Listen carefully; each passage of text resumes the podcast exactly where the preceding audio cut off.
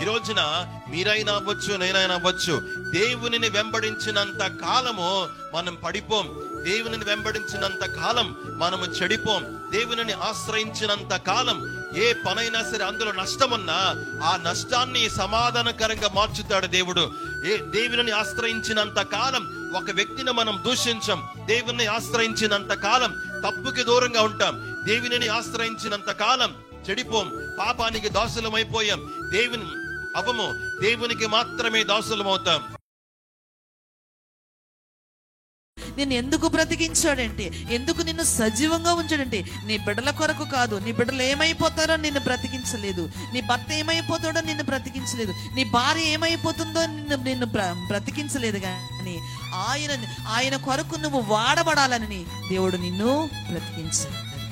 Alleluia alleluia ఆయన కొరకు నువ్వు వాడబడాలి. ఆయన నశించిపోయే ఆత్మల కొరకు నువ్వు ప్రార్థించాలని దేవుడు నిన్ను బ్రతికించాడు. నీవు దేవుని సన్నిధిలోనికి వచ్చి అంగలార్చి దేవుని కొరకు ప్రార్థన చేస్తావని దేవుడు నిన్ను బ్రతికించాడు. నీవు దేవుని మహిమార్థమే నువ్వు బ్రతుకుతావని దేవుడు నిన్ను బ్రతికించాడు.